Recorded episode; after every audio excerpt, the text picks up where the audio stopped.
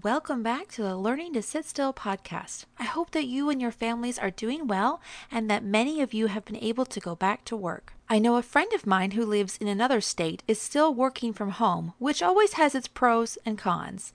One pro is that you can enjoy those snacks around your house that are in easy reach, but that usually leads to the cons of working from home weight gain. I heard someone tell their friends that whenever they see each other, they should just say, Have you lost weight? I know that it's a real struggle for many of us since the gyms are just beginning to open back up along with the city parks. And if you live in the South like me, it takes more dedication to walk outside due to the heat. But no matter the temperature, it's still nice to be out and about more. Today, I want to talk about Tamar, a woman who only had one chapter in the Bible but her story would set off a chain of events and begin the singled out lineage of Christ. I have always been intrigued by her story, so small, tucked away between the bigger story of Joseph's journey to greatness. So today, I would like to unpack her narrative and explore the lessons that are there for us. Her story really begins with Judah, the fourth son of Jacob and Leah. Judah chose to leave his father's household after he and his brothers sold their brother Joseph into slavery. They lied to their father, saying that he was dead, and their father grieved deeply, refusing to be comforted, saying that he would mourn till his death. Perhaps the brothers didn't anticipate Jacob grieving so deeply over the loss of his favorite son, but he does, and he refuses to be comforted by anyone. Maybe the grief was too much for the guilty Judah to bear, because, if you remember, it was his idea to sell his brother, saying that there was no profit in killing him. So they sold him for 20 pieces of silver. I have a hunch that they never really enjoyed their gain. So whenever Jacob cried out in grief, the guilt was relived all over again for Judah and his brothers he chooses to take up residence in the land of Canaan, a land filled with people who worshiped every god but the one true God.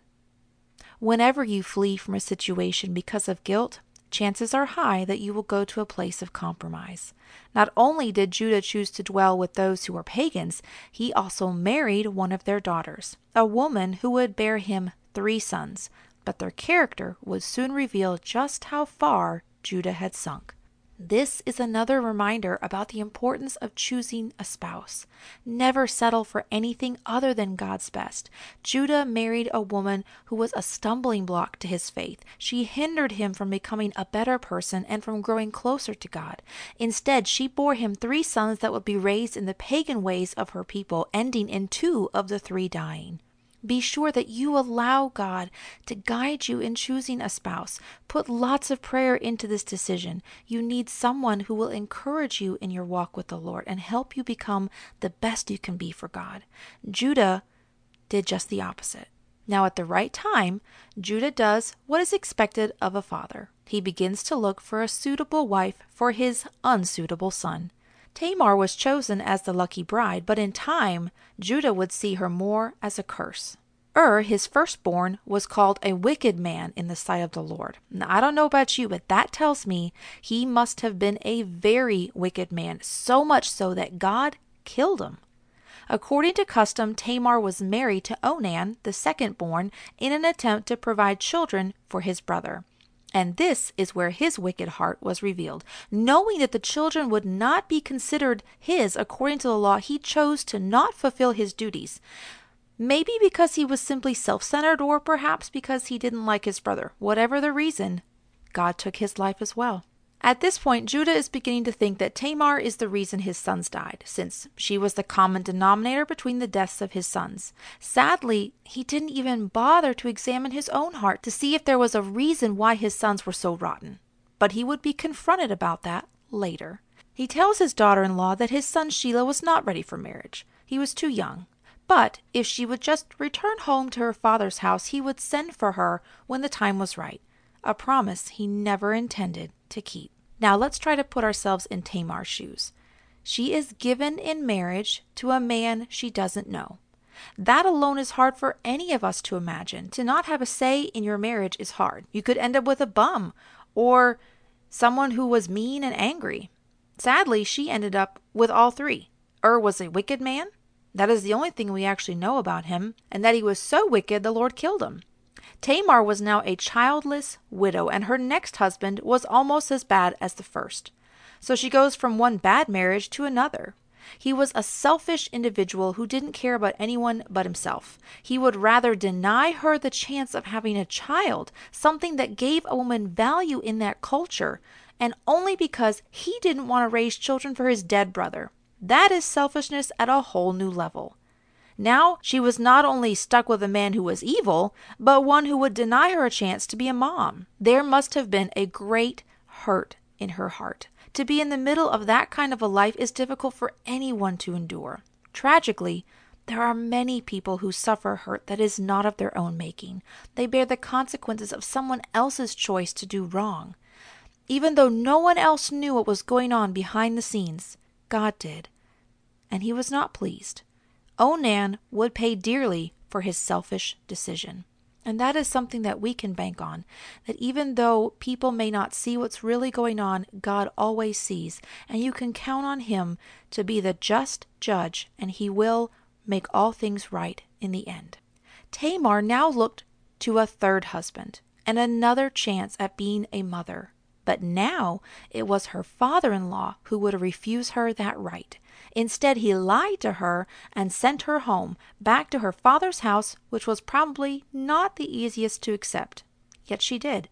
Time passes and she waits to hear news from Judah that Shelah was ready to marry her, but the news never arrived. However, word travels through the grapevine that Judah's wife has died, indicating that a significant amount of time could have passed.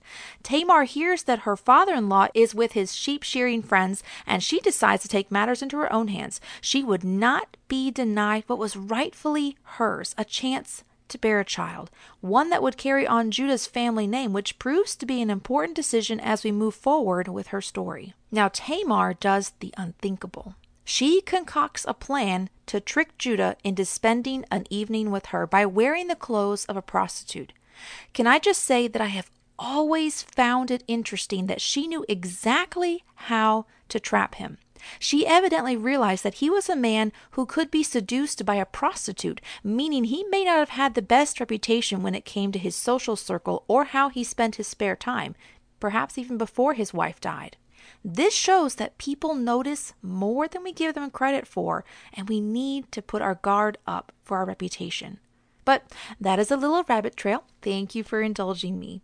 Tamar places herself in a strategic position where her father in law is sure to notice her, and notice her he does. What happens next confirms just how poor his character really was. As soon as he noticed her and what she was, he availed himself of her services. Without even realizing it, Judah fell for her velvet trap. Tamar shows just how smart she is when she asks for payment.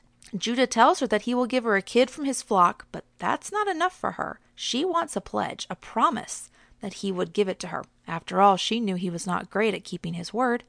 When he asks what she wants, she requests that he leave her three things his signet, bracelets, and his staff, items that would be critical in the coming months and non negotiable as to who the owner would be. The evening goes according to plan for both parties, though each had a different agenda. Tamar returns home, puts on her widow clothes again, and waits for her secret to be discovered.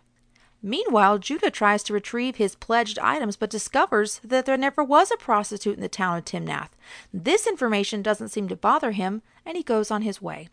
Three months later, news reaches Judah that his daughter in law Tamar has played the harlot. And what's worse, she is pregnant. This is where Judah's hypocrisy is fully revealed. He judges her for her sin and sentences her to death by fire. He who was guilty of the same sinful action, perhaps even more of multiple occurrences, was quick to point out someone else's sin and show no mercy and on top of that, demand a cruel death. But Tamar wasn't ready to throw in the towel just yet. When she was summoned before Judah, she brought her insurance along, the three missing items of her father in law. She confronts him by telling him that the man who owned these items was the father of her child. Then Judah knew who was really guilty. And Judah acknowledged them and said, She hath been more righteous than I, because that I gave her not to Shelah my son. Genesis 39, verse 26. He realized that he had failed in his responsibilities, that he had been a man who refused to keep his word and was quick to cast judgment on another for a sin he was just as guilty of, if not more. Sometimes we need to be shown the hypocrisy of our sinful ways, especially when we are quick to condemn others for their sins. It is almost like the scenario Jesus told about in Matthew 7, where he speaks about not judging others. Judah hastily pointed out Tamar's splinter, but ignored the beam in his own eye. Before we ever judge someone, we need to examine our own hearts, and I believe if we did, there would be fewer judgments thrown around. I remember a saying that goes, I praise loudly and I criticize softly. Would you indulge me just one more time as we go down a side little rabbit trail? I, ha- I, like rabbit trails, so if you can just stick with me for one moment. With the incident of Tamar's confrontation, Judah learned to accept responsibility for his actions, which came into play later when he was confronted by his brother Joseph regarding the stolen cup found in Benjamin's sack of grain. Judah tells Joseph that God has found out their iniquity regarding the incident with their other brother. It was Judah who spoke to the man he didn't even know was the missing brother. To this man, he confessed his wrong and would later receive forgiveness. May we follow this example to be quick to admit our wrong. It is the first step to repentance and reconciliation. It is not sin that prevents us from having a relationship with God. It is our refusal to admit and forsake our sin that hinders us. Psalms 32, verse 1 says, Blessed is he whose transgression is forgiven, whose sin is covered. Why is he blessed? Because his transgression is forgiven. Why is he forgiven? Because he has confessed it to the Lord. Reconciliation begins with a confession of our mistakes and ends with forgiveness. We will never be reconciled or know forgiveness until we learn to accept responsibility for our sin and confess it before God. May we always be willing to claim responsibility for our action and confess it to God. Now, I promise I have chased my last rabbit for today. Back to Tamar's story. I want to wrap up with a few thoughts on how she handled the entire situation and point out something very interesting. When Tamar was brought to Judah and sentence had been cast, she didn't yell, scream, or even cry out for mercy. She didn't point fingers. She calmly but deliberately confronted the man who was as guilty as she for the situation she was in. She also did it with discretion, which I love. It would seem that she sent the revealing items to him privately. She did not display them publicly for all to see. It was not her intention to embarrass or even ruin him. She merely wanted to point out his own wrong. And she left it in his court of what to do next. How often has the Holy Spirit pointed out our own hypocrisy or sinful action and we have not heeded the reprimand? I pray that each of us would have a heart that is tender, that is ready to confess as soon as we are convicted of our wrong. And then, one last point I want to make is the significance of this incident. Judah, unknowingly, was the son God had chosen to be the bloodline for the world's Redeemer. Out of all the sons of Jacob, God decided it would be Judah. We may never know why he chose him, but Judah, the one that seemed to have a lot of the problems, was the one God chose. And when Judah married the Canaanite woman, she bore him three sons, two of which would die before producing an heir, leaving only Shelah. But it seems that Judah had no intention of ever marrying him to Tamar, meaning that his family tree would end with him and he didn't even care. But Tamar refused to let that happen. She was determined to produce a child. She would not be denied what she believed was rightfully hers. She fought to have a child and gave birth to twin boys, Pharez and Zerah. It would be Pharez who would carry on the line, one that would beget kings and end with the King of Kings, the Redeemer of the world. Tamar was willing to risk it all for a child to receive what she had been promised. This got my wheels turning. And I thought, what about us? We have been given so many promises of God, but how often do we pursue them? How often are we willing to risk everything for God, to accomplish the plans He has for us, to claim, boldly claim those promises that He has given to us? We are told that God created us with a purpose. We have a future that involves being used to further His kingdom, but are we actively pursuing it? Or are we more like Judah, who gave little regard to the future? Are we determined to seek out His plan for our life, to go after it with no reserve, so that we can stand before Him on Judgment? Day and say, We did our very best? Are we willing to go outside of our comfort zone to accomplish His will? Without hesitation, Tamar set in motion a plan that could have ended in death just to receive her greatest desire. What are we willing to give our lives for?